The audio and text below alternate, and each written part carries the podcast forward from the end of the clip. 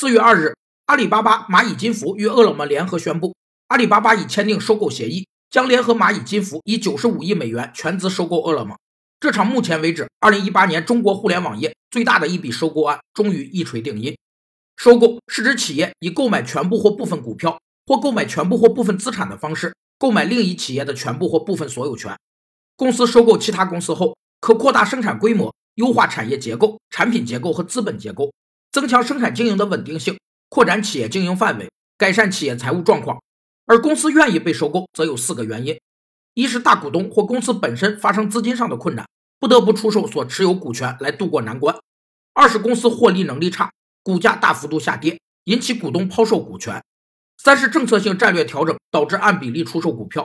四是策略性投资组合的调整而出售股票。这场收购意味着。早在两年前就打响的阿里和美团的本地生活战战火正式升级。